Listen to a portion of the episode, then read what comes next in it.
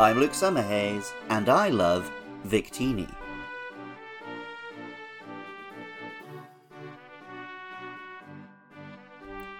The fifth generation of Pokemon is, in a word, different.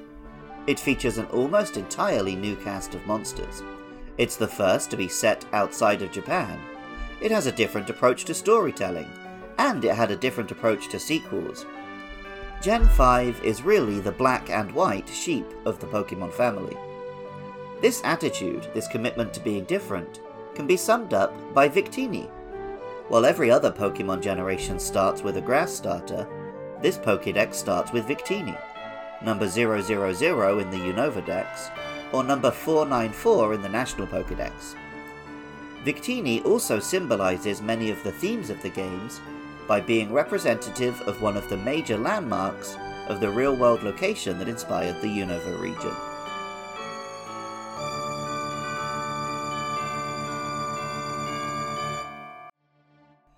Victini is a fire and psychic type mythical Pokemon. It resembles a small rodent or mammal, slightly anthropomorphic, with big rabbit like ears. With the red and cream coloration and the specific shape of the ears, Victini resembles a cute apple rabbit, often served in Japanese lunchboxes. The Unova region is inspired by New York in the real world, and Victini is found on an analogue of Liberty Island, the home of the famous Statue of Liberty. The Statue of Liberty represents the ideals of freedom and self determination, which the USA was originally founded on.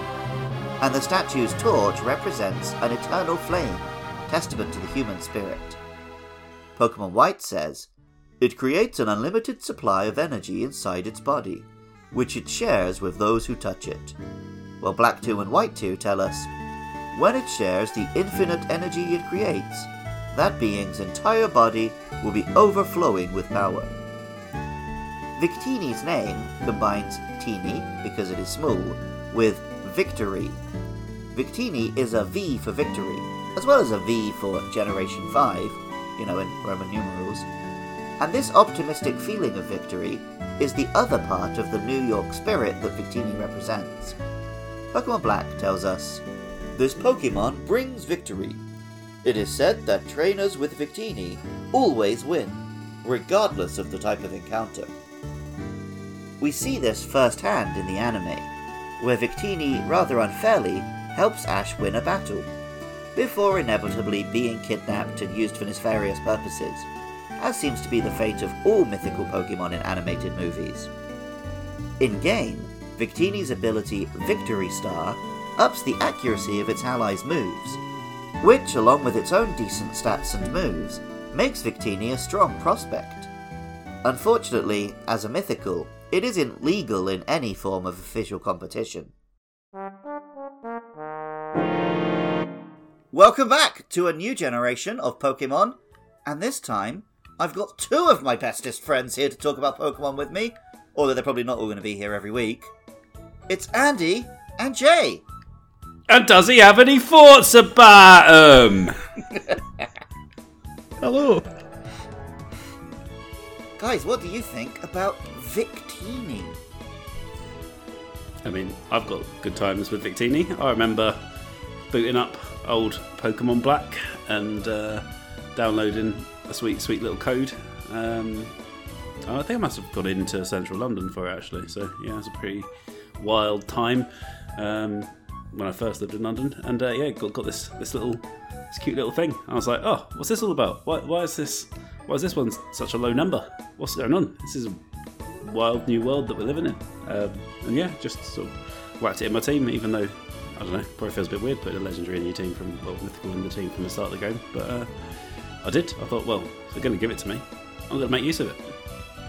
suppose it's kind of like the uh, the the Mew that they give you and um, if you bought the Pokeball Walker for uh, was it Let's Go Pikachu? You get that right at the Yeah. start as well, right? Oh, really? Yeah, Oh, yeah, yeah. Yeah, so it, yeah, it was a mythical that you could get. had- You had to go to the shop and get a code for it. It wasn't you had to purchase a product. Yeah. But yeah, well, because it's number zero in the Unova Pokedex, Yeah, yeah, yeah, yeah. although it has a different number in the National Pokedex. So. irrelevant. Um, I, You, you already slapped it down. I didn't. Uh, I played Pokemon Black.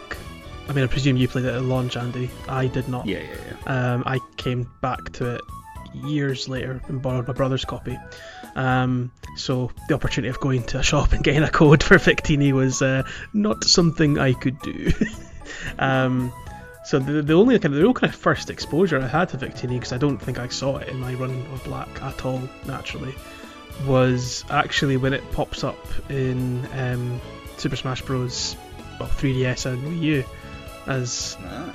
One of like the rare Pokemon. You know, you don't Oh, get really? Mew. Yeah, yeah. Yeah, yeah. You can get Victini popping out, and I think actually Mew. If I remember rightly, when Mew turns up in um, like Smash Melee, he just floats around and says hiya. Um, whereas Victini, I think actually did something. I Did th- it drop the disc or something? Yeah, which game like- is it where Mew starts giving you new soundtrack CDs? that would be Brawl because that was the only Okay. game that was a collectible. Um, Victini, looking at it here, uses uh, Victory Star, which causes fighters who send it out to gain immunity to knockback and have their attack power boosted. So that's its actual Huh, ability that it has that it actually uses in Smash in some regards. So yeah, Cool. Yeah, I had the same thing as you, Andy, but with um, when I played Brilliant Diamond, it gives you Hmm. like three different mythicals if you have other Pokemon game save files. Already? And I started the game with like Jirachi, Mew, and someone else, I think, and eventually I was like, I don't feel right using these. so see, I, I, Victoria never felt too powerful as such. Like I feel that, that maybe the only member. Mythicals aren't as busted as like legendaries most of the time. Right. Okay.